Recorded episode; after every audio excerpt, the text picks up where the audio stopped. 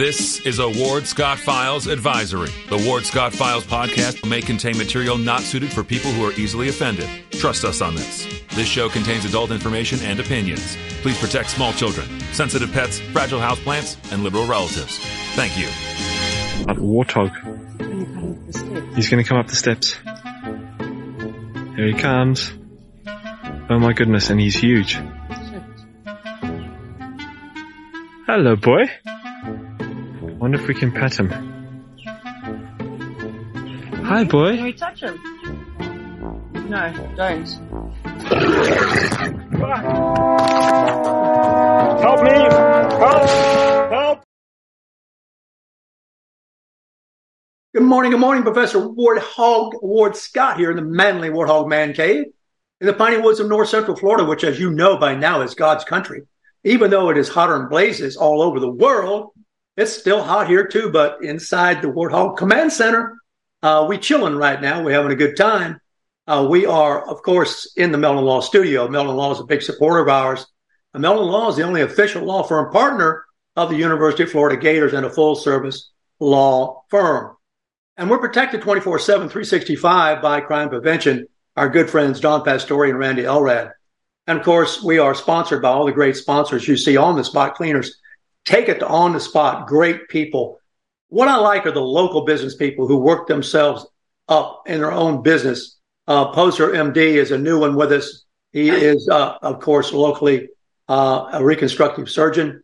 Uh, R&R Construction, Lance Lunger, great guy uh, supported us through thick and thin forever and a day, has done a lot of work for me. Shoot GTR if you are so inclined to practice your skills. This is the safest place in North Florida to practice.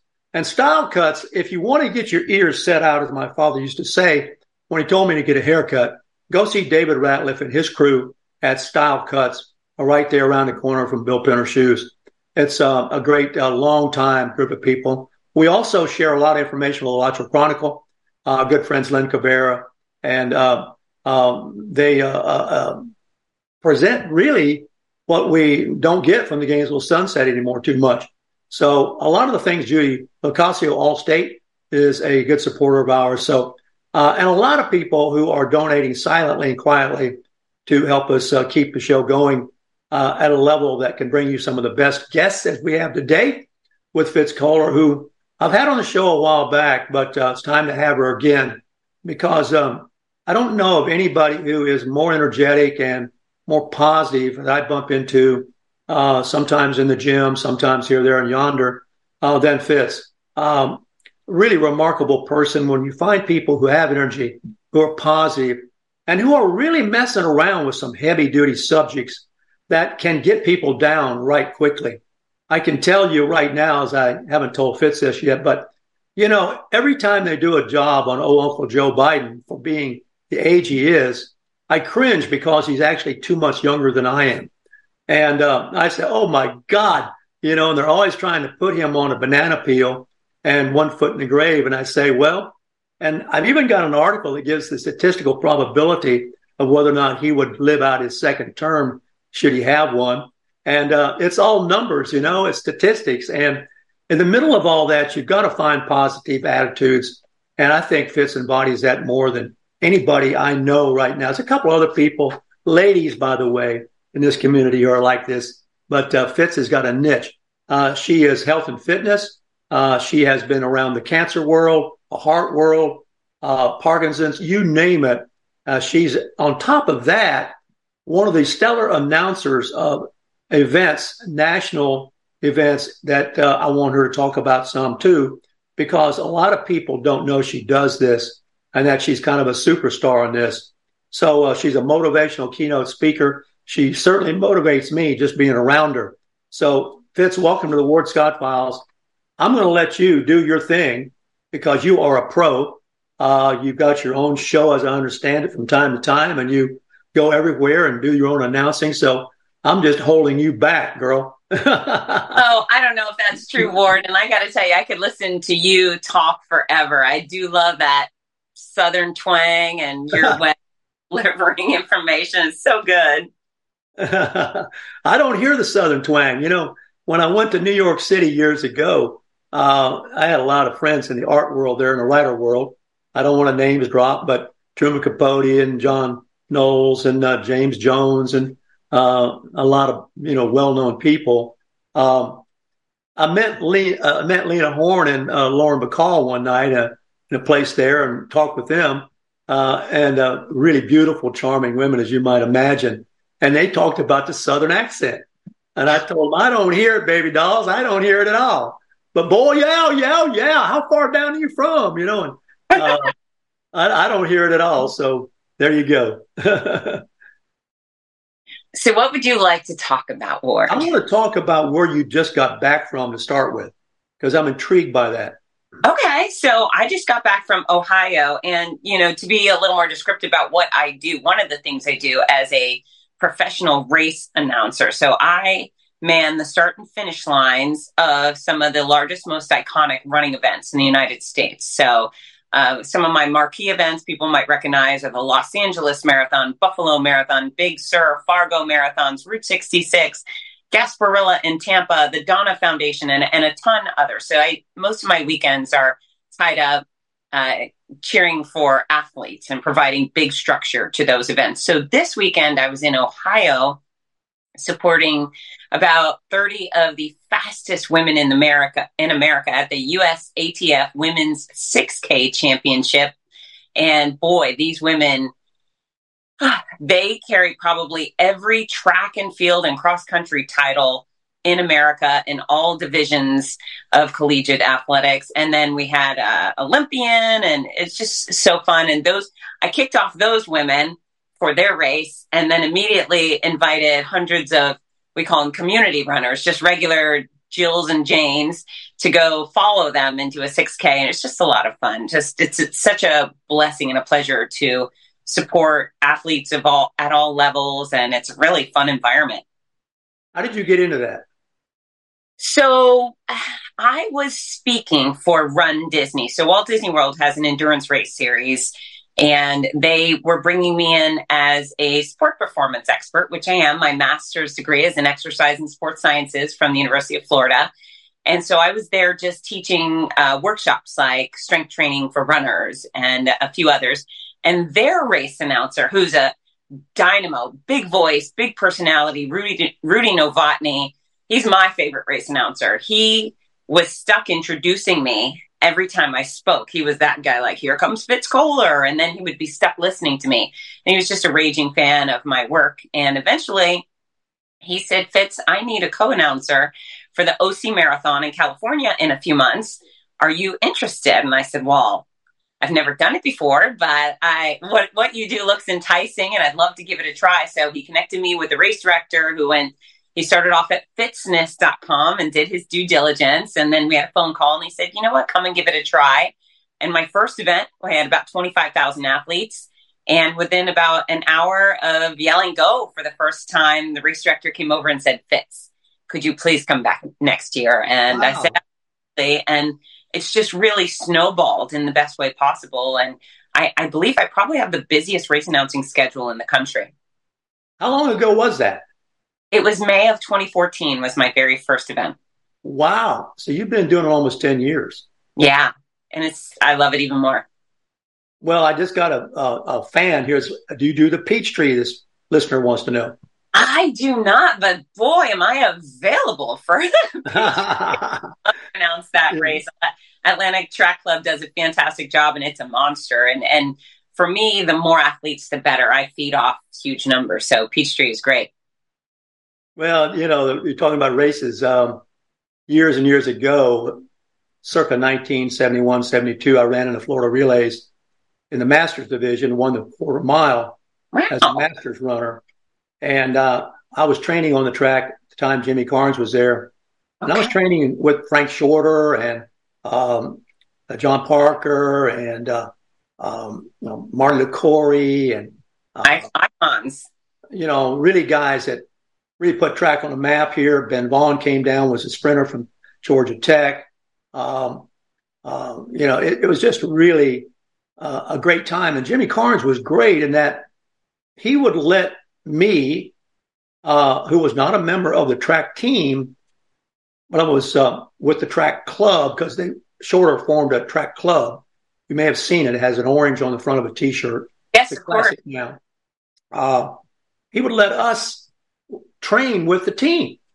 I mean, if the team didn't object, you could hold your own and run with them. Why, you know, that that's unheard of now with Holloway. Uh, that track is closed to any community participation. Um, very sad. You know, community could come out in the evening and run at that track and train, and you'd see ladies and children and older fellows out there running because we don't have a track, you know, right. an outdoor track of that university track. But Holloway shut all that down. Um, evidently, I mean, somebody did. But with Jimmy Carnes, we could come out there and train. And um, I'm just, I was just always awed by um, the amount of discipline it took to shave a tenth of a second off uh, of a speed. Um, you know how much went into it. I remember Frank Shorter would want run 20 quarters. All right, in those days there were quarters, not 400 meters. He would run 20 quarters. He would run them about 65 seconds with a 220 jog intervals. Wow. Now the 220 jog interval was what killed you because you were on your toes and your calves. And that's how he trained for that, that, uh, uh, marathon, which in my, I think it was in Munich, I believe then. And, uh, he won it. Um, next year he came in second. You know, we had to always fight the European blood doping and all that. But, uh, no, that was really interesting. So when you say marathon, um, the other thing Fitz that we didn't have, we didn't have running shoes. Oh uh, yeah. We had all the United States was doing making basketball shoes, Converse. Right. So we were ordering our running shoes out of track and field. And there were only two kinds you could get Onitsuka Tigers out of Japan, or you could get Adidas out of Germany. And so we went to Jimmy Carnes and we said, Jimmy, um, we got to order these darn shoes. He says, I'm going to tell you what I'm going to do. I'm going to start something called Athletic Attic. Yeah. And that's how they became Athletic Attic. And so we started being able to buy our, and America started making, and that's how Nike started because of Steve Prefontaine in, in Eugene, Oregon, went and wanted a shoe with a waffle bottom.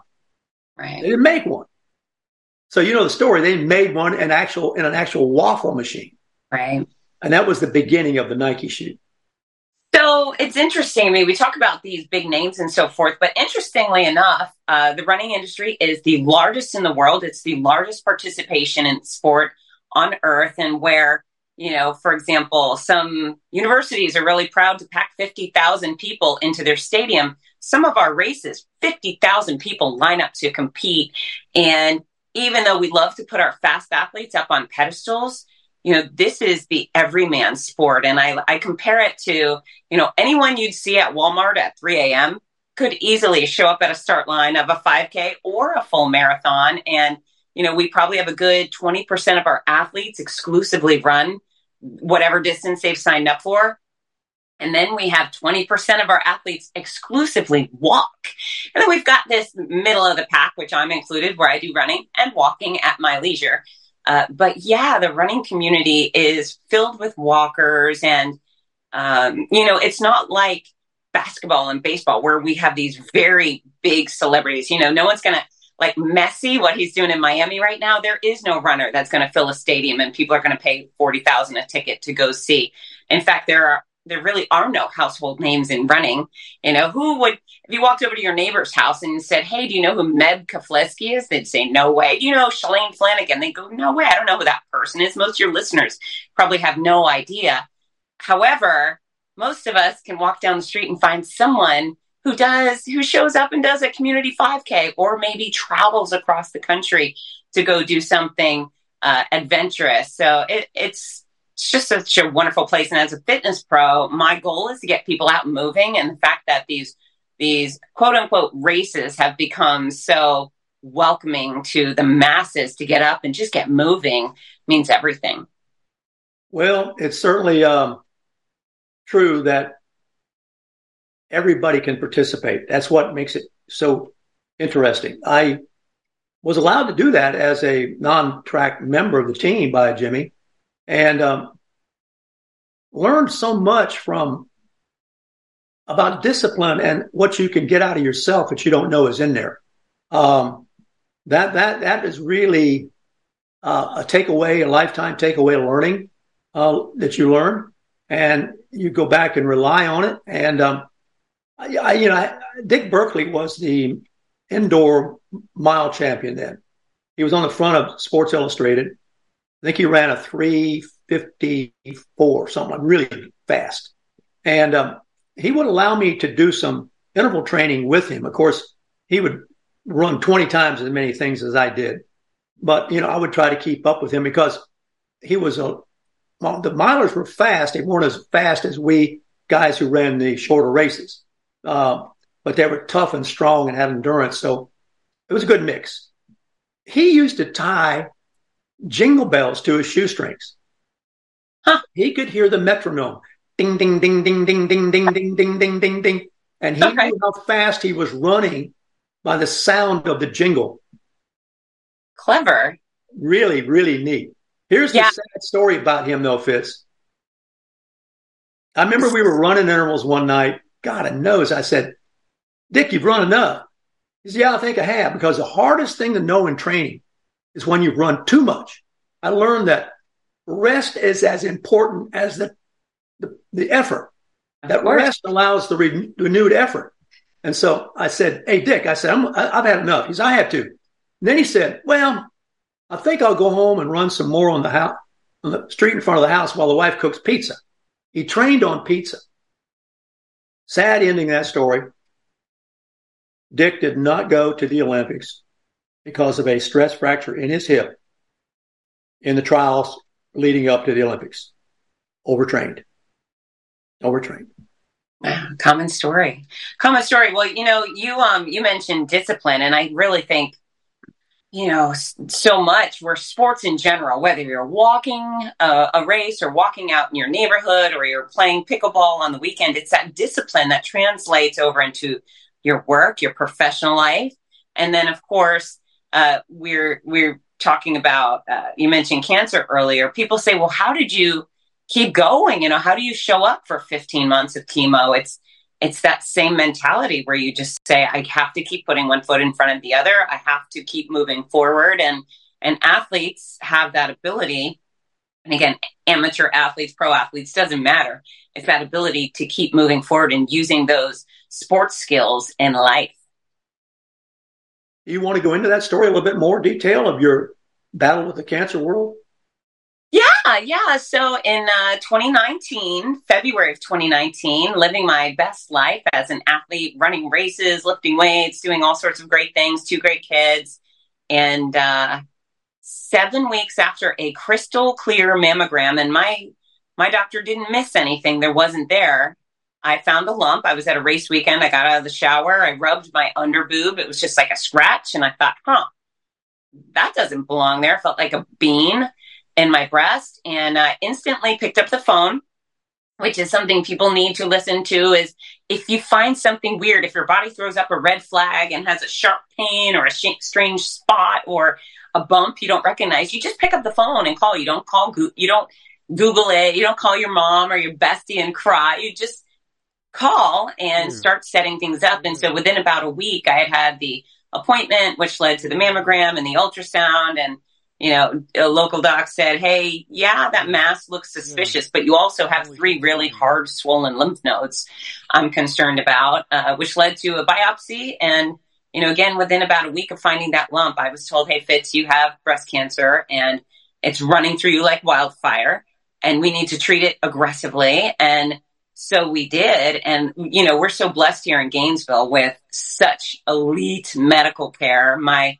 hematology oncologist, radiology oncologist, and surgeon, I definitely consider the A team. And if we're lucky enough to have any one of them, they're they're in good hands. But I was off on 15 months of chemo, which was a long time to have chemo, uh, a bunch of radiation, some surgery, and thankfully, you know, I came out on one the other side of it cancer free. But, you know, I made a lot of good decisions that helped me get through it. And, uh, you know, it's, it's perspective. You know, I never had the why me moment, you know, where people always say, Oh, why you? You were so fit. And I thought, you know what? Let's play There's a pediatric oncology ward Yeah. here This in might go amazing. Gainesville. Why them? This you know, if a baby's going to have better. cancer, I'm certainly not going to question why I have it.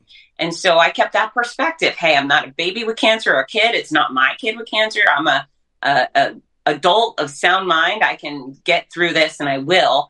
And then I chose to pursue my passions. And so while so many people are saying like, stay home and rest. And of course with the COVID, hide out, put on a mask and a balloon and shield yourself from society. What I decided is screw that. I cancer is going to take my hair. It's going to take some of my good feelings and it did, but it wasn't taking time with my kids and it certainly wasn't taking my career. So I boarded over 30 planes out of Gainesville, Florida uh, to go announce these monster races and do keynote presentations. And even though the travel was hard on me, and and certainly I had some wacky, intense moments because of it.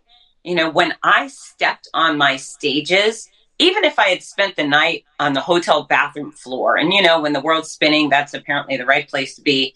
But I would get up and I'd get over to my stage, and the second I would get on that microphone, every single thing that was wrong with me would disappear. I was not sick. I was not tired. I was not suffering.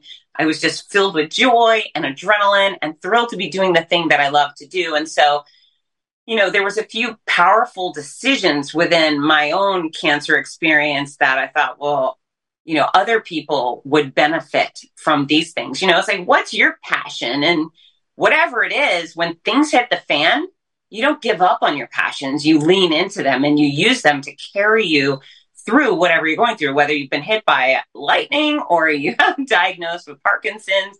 You know, there are things you should be doing, taking care of your mental health. And then, you know, of course, uh, the physical health was a real priority for me. And uh, when I got about halfway, well, my chemo was broken into uh, 21 rounds of chemotherapy, but the first six were vicious. It was a vicious concoction. My doctor said it was like the meanest concoction he gave anybody for anything.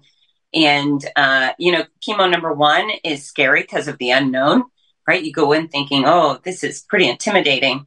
Uh, but every chemo after that is far more intimidating because of the known, right? You know exactly. For me, I knew what was going to happen and I feared it for sure. And so when I went in for my final round of the really mean stuff, my doctor said, he goes, Fitz, I'm so proud of you. You're doing great. And I said, I'm not doing great. He said, No, Fitz, you're doing so great. And I said, Why are you saying that? I have zero hair. My fingernails have ripped off. My digestive system's a train wreck. Every iota of my body has been brutalized in some way, shape, or form. Why are you saying I'm doing great? He said, Fitz, I'm not saying you haven't suffered. You have suffered greatly. However, if you were not so committed to health and fitness coming into this and through it during, he said, you would not have been able to get on planes and travel all around the country doing what you do. If you were not so committed to your health, you likely would have been hospital for more than just one night. I was one night. He said, you likely would have been in the hospital for a month. You might have had a feeding tube, which could have set you up for infection. So it's not that you haven't suffered. It's that you have really uh, thrived in unique ways because of your health and fitness. So that was a real light bulb moment for me. And so, you know, as treatment continued, the effects, you know, no matter how hard I worked, they had their their effect on me. And it was about the place where uh, my mom leans in and she says you got to eat. You look like you were in auschwitz. And i said oh thanks mom. Thanks so much. And i was really thin and uh, bald and i had the look but i went to gainesville health and fitness after um, after my surgery after i had been released to go back to lifting weights full force so i go in there. I'm super excited to get back into the gym. And so i sit down on one of the machines and i put in the weight i used to lift and i push and nothing happens like, and i have to lower the pin and i push again and nothing happens and what i what I realized is I had lost 80% of my strength. Yeah. 80. And so, whoa, you know, that was, that was alarming. But as I That's thought, called, that's called deconditioned. well, yeah, it is called, called being dragged behind a horse yeah. long. So, um, at that moment, Ward, I never had a doubt that I would rebuild my body and get my health and athleticism back. Why? Because I'm a fitness expert. Lucky me. I, I know how to do this stuff. But at the same time, I thought about all of my millions of peers around the world, other cancer patients that are being beaten up by their treatment and their disease, and they have no um, way, they have no knowledge on how to get back to living healthy and feeling good. And so that's why I wrote the books. I wrote Your Healthy Cancer Comeback and My Noisy Cancer Comeback and the Healthy Cancer Comeback Journal specifically because I realized, whoa, this is awful. And, you know, why all oncologists and nurses are telling their patients you should exercise and eat right.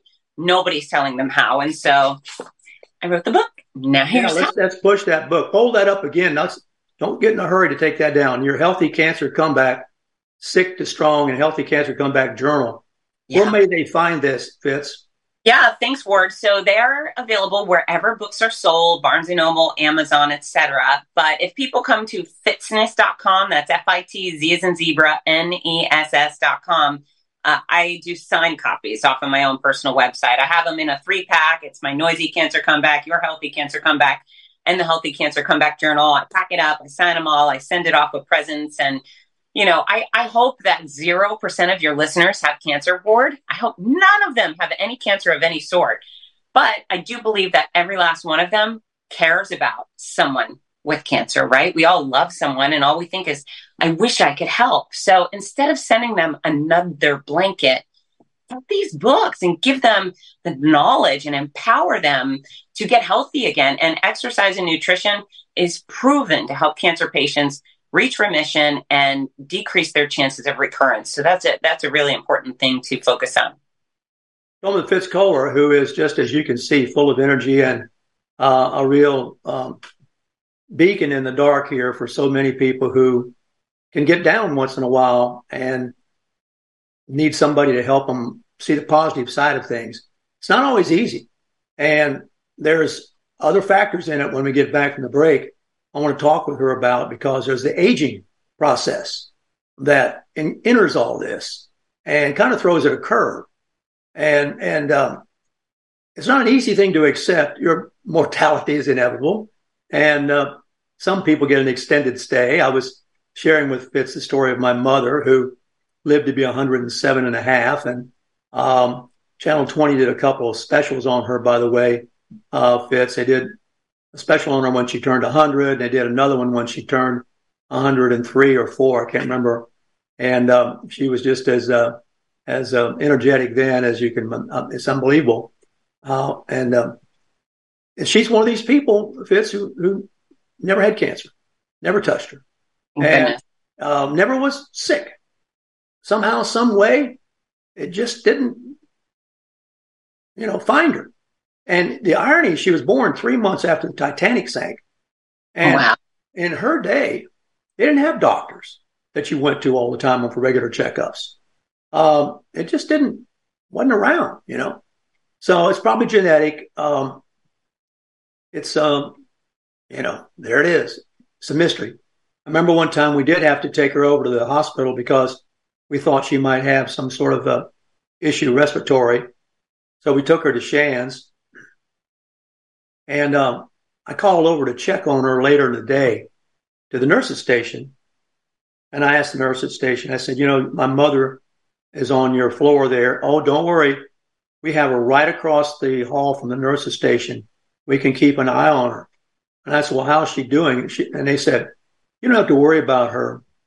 Every doctor in Shands has come to her room to see her because they've never seen a woman 105 years old. Wow. And uh, I said, okay, everything's cool. I mean, they just did never see him. And I, I got to tell you, it's a, it's a whole statistical world by and in and of itself. Uh, it's wild. So, and she was an athlete. She was uh, an athlete. She always ate well.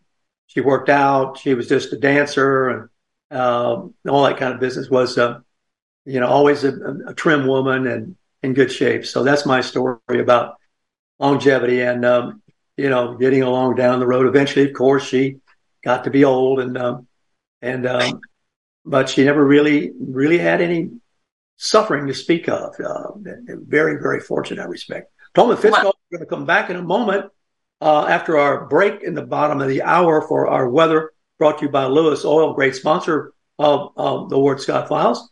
And then we'll resume our discussion with this very energetic, positive influence in our lives, Fitz Koehler. Be right back. Stay tuned.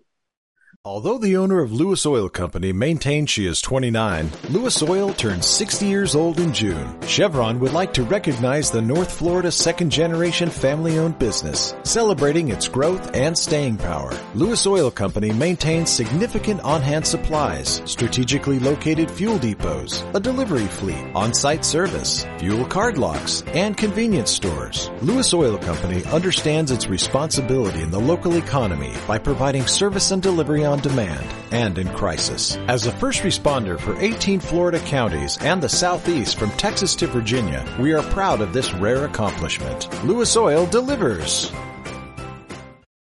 This is Ward Scott, and I want to thank all our sponsors who keep the show going and pay the bills. The Ward Scott Files premium sponsors are Crime Prevention Security Systems, large enough to serve you, small enough to care. Meldon Law, the only official injury partner of the Florida Gators. The Ward Scott Files Gold sponsors are Lewis Oil Company, Shoot GTR, On the Spot Dry Cleaners, R&R Construction, and Style Cuts. If you are interested in promoting your business on the show, you can visit our website, www.wardscottfiles.com, and click on the Advertise Here banner on the right side of the page or call my friend Freddie at 352-284-3733. Again, thank you to all the great businesses that support the Ward Scott Files. And remember, if you like the show, thank our sponsors and support the businesses that support us. What you just said is one of the most insanely idiotic things I have ever heard. Everyone in this room is now dumber for having listened to it. May God have mercy on your soul. Or that very much surprises me that you've never been tased. You can't handle the truth. All bees poop. A warthog. He's going to come up the steps. Here he comes.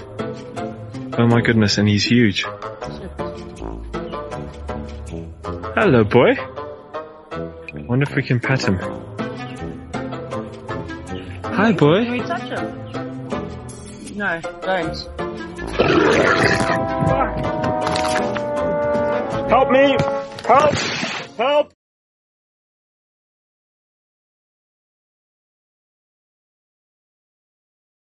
All right, welcome back to Ward Scott Files. We are going to do Ward's Weather Report, brought to you by Lewis Oil, fossil fuel. Great Chevron stations patronize Lewis Oil. Wendell Lewis, great supporter. Um, it's hot. It's going to get up into the 90s, and I don't know what a heat index means. I mean, it's a mystery to me. If it's hot, it's hot. Okay, a heat index. I don't know what that thing is, but it's going to be a hot heat index too. But you know, and we know it's flooding on the East Coast and flooding on the West Coast. But Arizona, I ran across this story. I thought I'd share it with you. In Arizona, the Scottsdale City Council has unanimously agreed just this week. Are you ready for this? To ban natural grass in front of future single family homes in order to conserve water. You know, there's a lot of talk about climate change and global warming. I think the real issue for humans is going to be water. And this makes me think of that. No more front yard. Imagine how people love to have a home and a front yard and they get a lawnmower and they, they go. No more front yard in Arizona, yard period. Uh, this is only going to be applying to new houses, of course, that would be permitted after August 15th. But Scottsdale wants to try to lead the way in water conservation practices and begin setting an example for other communities. Already you can see in development, so to speak, that yards are shrinking. We even have zero lot lines and people just don't have yards anymore. Um, so the whole dynamics of home ownership is changing quite a bit. And a lot of them will be uh, different ways of neighborhoods. Neighborhoods will be very, very much different. And uh, it'll be a place where kids that are around right now grow up, they won't know what it was to have had a yard, perhaps. So these long-term drought situations are going to take their toll. Uh, prior to the natural grass ordinance, uh, the Scottsdale officials had asked residents to use 5% less water. Uh, you've heard all that. We do that periodically around here. And people are perplexed, even though Florida has a lot of water and we seem to get replenished by the hurricanes. But um, you'll ride by a commercial development, and I've done it, you've done it, and seen these water fountain sprinklers going. Watering what? The parking lot? So there's a lot of room to have some sensible approach to this, and I thought I'd share that with you. So there we are. The scorching temperatures are bringing a change to Scottsdale, Arizona. We're talking with Fitz Koehler here. We're going to talk a little bit now about older people. We've talked about races and marathons and athletics.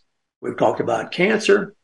But you know, everybody is going to get older.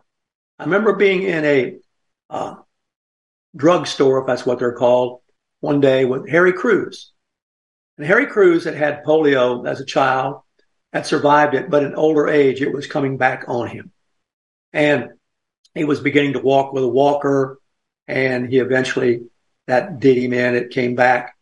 But I remember we were standing in, uh, uh, in those days there were Eckerd's, I think, and Harry looked around at all the things that are in a pharmacy, in a drugstore.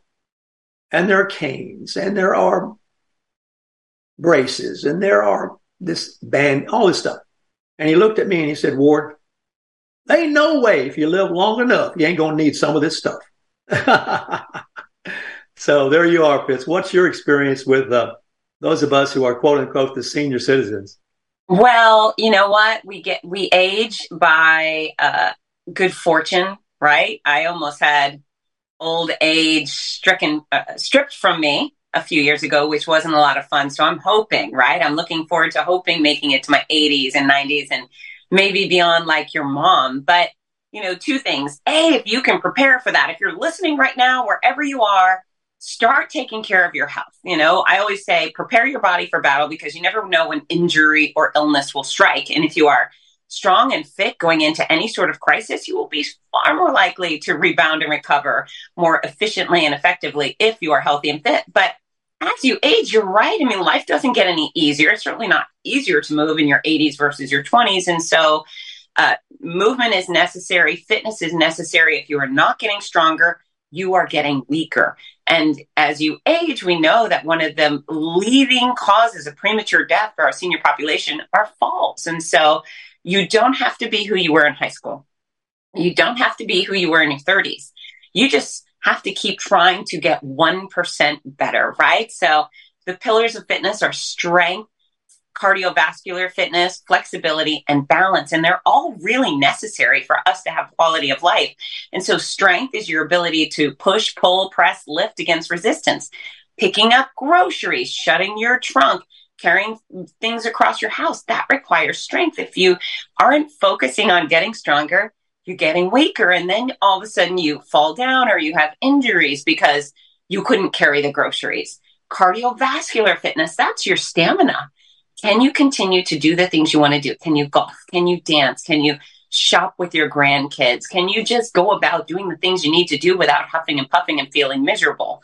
Very important. Flexibility. You know, your your your joints are made to move in a variety of ways. For example, our shoulder does this 360 degree loop hopefully people are going through those motions, testing your joints, keeping your muscles pliable. I mean, it requires basic stretching, nothing, you don't have to be a yoga guru. You just have to extend your muscles, all of them, and that decreases your chance of sprains, strains, and tears. And then last but not least, balance training. And balance training is so important so you don't fall down. And it can be done as simply as just standing on one foot. Just stand on one foot, hold on to a wall or a chair, something stable when you get started to pro- to make sure you're steady.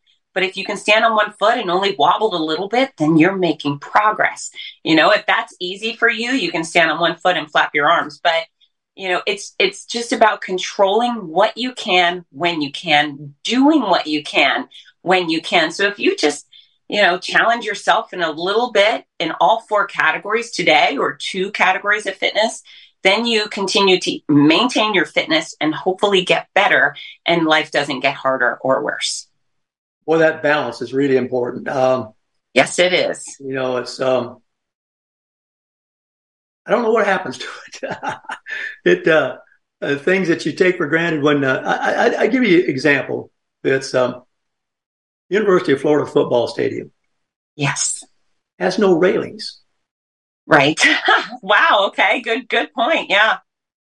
I used to run those steps backwards and forwards. I can't go down them now to my seat. Wow. There's no railing. Wow. I mean, I can, but there's no railing. Yeah. Yeah. It's tricky. The whole thing is not, they got to tear that down and start all over again, which they're going to do. I mean, come on, you know, you know, you never notice that. You never even care about it until you reach a certain age. And right. you start down the steps, you say, wait a minute here. Where's the railing? Well, there's never been a railing. Oh my God, really? And, uh, I've talked about that with guys, you know, we don't, we don't go down and up those steps anymore like we did. You know, we used to do them all the time. We don't do them anymore. It's too, it's too dangerous, you know? you know what you just brought up is that quality of life. You know, I referenced dancing and golfing and shopping, but football, being able to get into that stadium and cheer, get all sweaty and nasty and loud with fellow Gators, that's a big deal. If you do not work to preserve your strength and your stamina and your balance, you get that's taken from you. So, you know, maybe some of the 22 year olds are working on looking hot in the bikini on the beach. And I think as we age, we start thinking, okay, how do I feel good? How do I keep my body performing well? Right. I mean, I, I don't know how many people in their grown up status are, are really thinking about looking hot in the bikini on the beach. We're thinking, how, how do I keep my back from hurting? Right. And how do I keep doing the things I love to do? And so, uh, it's important to be compassionate about yourself or with yourself and know like when I was doing cancer, I knew I just couldn't be the girl I was before yet. Uh, but it's that 1% goal. If you laser focus strength, cardio, flexibility, balance, put a little bit of effort towards those most days of the week, you get to continue doing the things you love to do. And, you know, Gator football ranks at the top of fun things to do in this world, right? Well, I uh, just shared that story with you because it's uh, um, once upon a time, as I said, you know, running that stadium was, you know, not a piece of cake, but it was something we did. And um, now I don't even I don't even go to it to my seat. it's just not you know you can, but you then you think, well, if you fall out here, who's going to grab you? You know, you're going down and you're yeah. going, you know, because there's no everybody's watching the game or or that sort of thing. These things start entering your mind um, yeah. as certain vulnerabilities become obvious, and um, you know, it's just it's just wild. I mean, walking on a treadmill, for example. Um, used to be, I ran on a treadmill. Yeah. I don't do that now. I don't run on a treadmill now. And I hold on when I walk on a treadmill. For one thing, everybody takes for granted the power won't go off. Oh, right. Yeah, that's an awkward well, moment. What if the power goes off? And you're running lickety split on a treadmill. I don't care what age you are. You got issues, you know? Yeah. So, uh, we're wary of treadmills. They're, they're, they're, uh, they depend on power, power source, you know. So, so Ward, it's not about uh, avoiding the realities that life gets trickier as we age, right?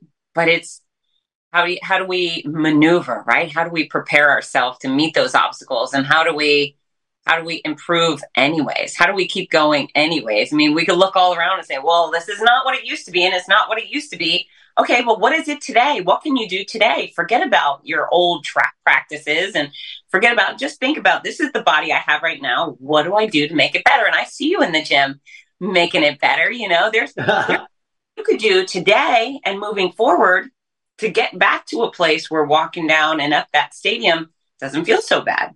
You know, you do have control over your own progress and, and your own decline. So I say progress, less decline Thoma Fitz, uh, now, you know, Fitz, um, let's hold that book up again. I want people to know what that book is. We got people tuning in at different times. There it is, your healthy cancer comeback. Um, how did tell me how you wrote that? You started out just keeping a journal? No, um, no, I didn't. So my noisy cancer comeback is the memoir, and I, I'll, everything I reference is very uh, poignant. You know, I, so dates and things were very easy to reference. But this one, this really just didn't exist before. When I was going through cancer, I just uh, curious. I started looking online. There were no books for cancer patients getting fit. There's some weird diet books, which I think OMG dieting while cancer, but um, there was nothing. And I think what the world needed is for this fitness expert to go through hell with the treatment triathlon, I call it, right? Chemo, radiation, and surgeries, and do something about it. And this book actually holds the hand of somebody from the second they're diagnosed, takes them through how do you exercise during chemo or s- surgery or radiation. And, you know, I had breast cancer, but this book is not about breast cancer. It's about anyone with any type of cancer. And so I'll show you a few things. The inside, this is oh. seven. It's called Everything Exercise. And so there's over a hundred photos of regular stuff anyone would do on their feet using bands and light and dumbbells. So simple stuff. However, let's say cancer and its treatment has uh, stolen your ability to stand up. So here's a ton of exercises you can do. Wow. Chair, you know. So can you do cardio and strength and flexibility motions in a chair? Absolutely. Can you use that chair for balance? Yes. And then if you're like me and you are sick, and I was so so sick, I had a lot of stay in bed days. But stay in bed if you stay in bed and do nothing, you will continue to deteriorate. And the last thing a cancer patient needs is to get weaker and atrophy more and lose flexibility and mobility. So here's a whole bunch of exercises you can do while lying in bed watching TV. And then um, one of my favorite sections is because I was a very sick person. I was in the shower like five day, five times a day. Thankfully, the bald Head made that easy. But here are stretches you can do in the shower. And so that was a real go to for me. Like, okay, this is gross. I feel awful. I'm back in the shower. However, what can I do to serve myself now? So I would put my cell phone on the ledge and I would play Jerry Seinfeld interviews because he makes me happy. So I just thought, okay, I'll keep Jerry Seinfeld on and I will stretch while I let the water pour over me. And so, you know, the book is just really thorough on the how do you handle exercise with surgery and radiation and so forth. There's a chapter called Food That Helps versus Food That Hurts to help you choose foods that will help you prevent infection and help you get your body closer to remission. Again, there's endless studies. This is not hocus pocus stuff. Um, there's nothing in here that isn't statistically proven to benefit a cancer patient. But if you want to reach remission, hey, get your body stronger, make your body a cancer fighting machine. And and people they, you know, exhibit A is when they get a cold, they think, I gotta get vitamin C.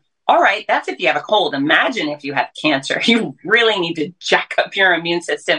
And you can. And then there's chapters on uh, complementary care, uh, massage therapy, acupuncture, mental health counseling, sexual health counseling. You know, when you go through this stuff, and depending on what's being treated, you know, perhaps your body has tra- changed, which will change your relationship with yourself or your partner, or you have a partner that's worried about hurting you. And so I, I, I just hit it at all aspects. And before I published it, I ran it by half a dozen oncologists and registered dietitian and said, tell me where I got it wrong. And they all came back and said, oh my gosh, this is incredible. And uh, oncologists have been buying it in bulk for their patients. They're saying this is what we want. Our our our patients need this. So I'm I'm so proud of that. And word, you know how when pregnant women get diagnosed with, or, not diagnosed, when pregnant women get pregnant, every one of them gets the book What to Expect When You're Expecting. My goal and for the rest of my life is to get your healthy cancer comeback in the hands of every cancer patient on earth because they need it and uh, they do have some power over their own outcomes. I just want to want to teach them how. Well, the cover is so intriguing. Did you come up with a color scheme and wait? So I did. It's funny because uh, you know when you go through cancer, everything is macabre and dreary and scary. Yeah. Gray and beige. And I just decided I wanted happy. I don't want ribbons on any of my products, any of my books. I don't want, I just don't want the victim side of cancer. I wanted power. And so I actually used a local graphic designer, and I said, "Give it." I want a white background. I want big fun colors, and uh, she went for it. And it's really important to me that when a cancer patient opens my books, like this journal, that they think, "Ooh, that looks fun." You know, I need I need them to be lightened up by this content as opposed to scared once again, because there's a lot of scary stuff in cancer. Definitely. You're selling some books right now. I'm getting a chat line here that uh, somebody's going to buy it and going to buy some for friends. Because, um, you know, everybody knows somebody affected by cancer. It's, um, you know, it's not, I want to talk a little bit because what's in our notes here about Parkinson's, some of the rare things. Um, uh, ALS, for example, yes. Lou Gehrig disease. Uh, what kind of experience do you have with those, if any? Because those are pretty rare. Um, I think with ALS, it's one out of uh, 16,000 or something like it. Very, but it's absolutely wipes you out. You know, it's um, devastating.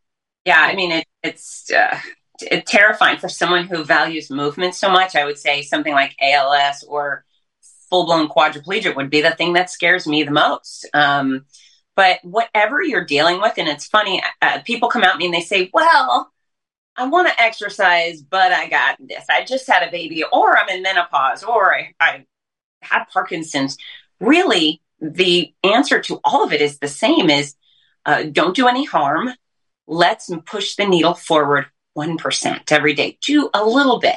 Never push too hard. Like when I uh, waged my comeback from devastatingly weak and scrawny from cancer, I never had a setback because I didn't worry about who I used to be. I just thought, okay, today I can do this without doing any harm. And at first it was just get in the pool and wiggle.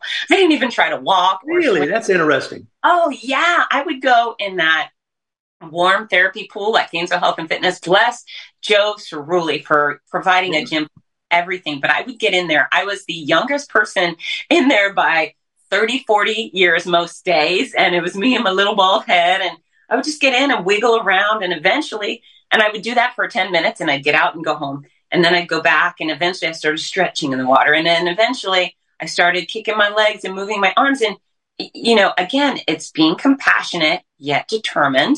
And can you push the envelope little teeny bits at a time, whether you have Parkinson and Parkinson's, golly, there's, you know, there's so many specific things. It's about not dragging your feet, lifting those knees so you don't trip. Uh, Parkinson's, people start to shuffle and that leads to falls. And so, you know, each category of illness or injury will have its own parameters. I highly recommend physical therapists. I think that's, you know, that's the medical savvy personal trainer that people struggling with mobility issues and weakness issues need. Uh, but yeah, it's got to do something. Don't do nothing. If you do nothing, everything will get worse. If you do something, you can stave off the decline and hopefully get better. You have any exercises to take in the easy chair? yeah. That's the biggest enemy. You know, so many people get in the chair and they don't get out of the chair. It's very easy to do. Well, it's it's so funny because uh, one of the chapters in here, I have exercises to do in an exam room, and the reason being is because you know, of course, for me it was cancer. Maybe somebody else they're in there with like heart health or whatever. But uh, this one's called training ver- during treatment. But when you go to all these doctor appointments, you sit in the lobby and then you go back and you sit and you get in that private room waiting for your doctor. Well, okay, either you can sit on your butt and accomplish nothing, or you can get up and you can exercise. You can use the exam room table to stretch your hips and your back, and you can do push ups against the countertops. And I don't know. I did all sorts of fun stuff because I was squirmy. Even when I was sick, I just thought I got to get up and move. And once that door is shut, nobody's looking at you. Who cares? Put in your earbuds and dance around if you need. But uh, where there's a will, there's a way, right, Ward? I like that. I like that. You got a little bit of everything everywhere. Yeah. Mm-hmm. Yeah. Yeah. Yeah.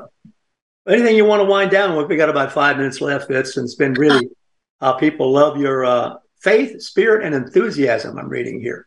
Um, you know, that's uh, three things that are coming across as you talk. Um, let's re uh, let's re up where they can get your book. They can get it at um, your website, or they can get it on Amazon, a place like that, right?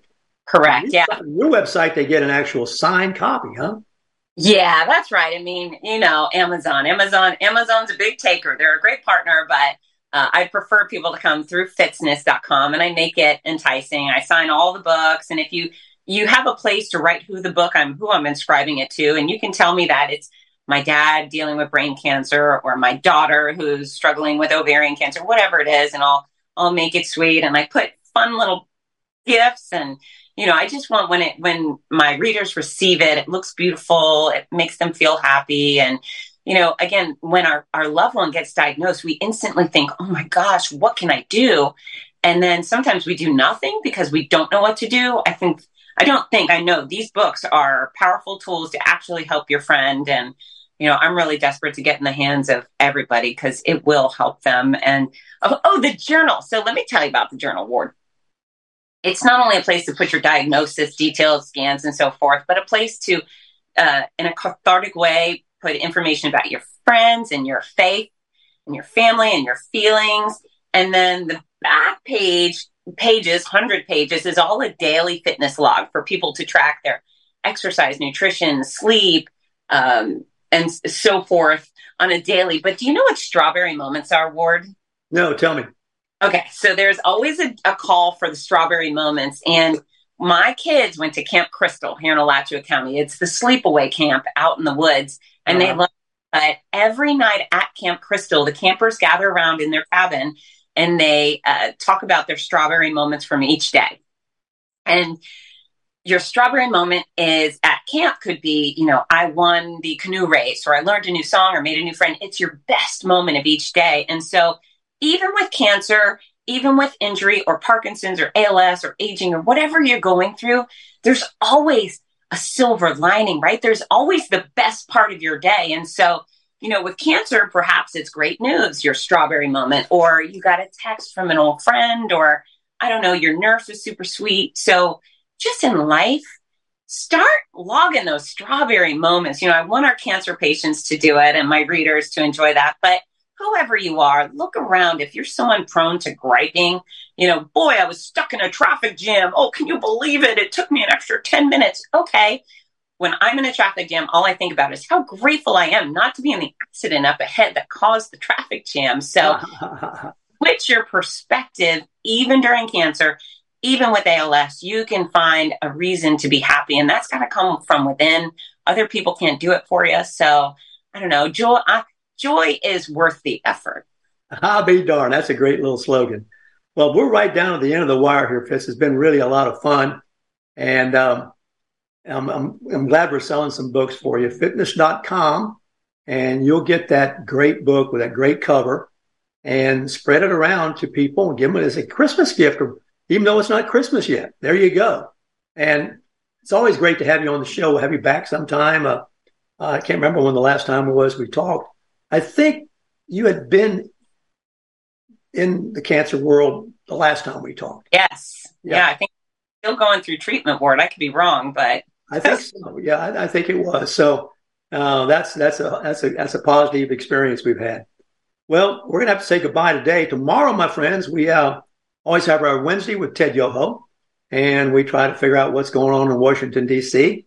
And if you can figure it out or help us, you're better than we are because it's a mystery place to us. Uh, but a lot of stuff going on there that matters to us. Uh, but this is a refreshing change from that with uh, Fitz Koehler here on uh, all the experiences she's been through and all the way in which she's got uh, so many things to share with us, which will enrich our lives. Fitz, thank you so much. Going to have to sign off now on the Ward Scott Files and I wish everybody a great day. Talk to you later. Bye bye.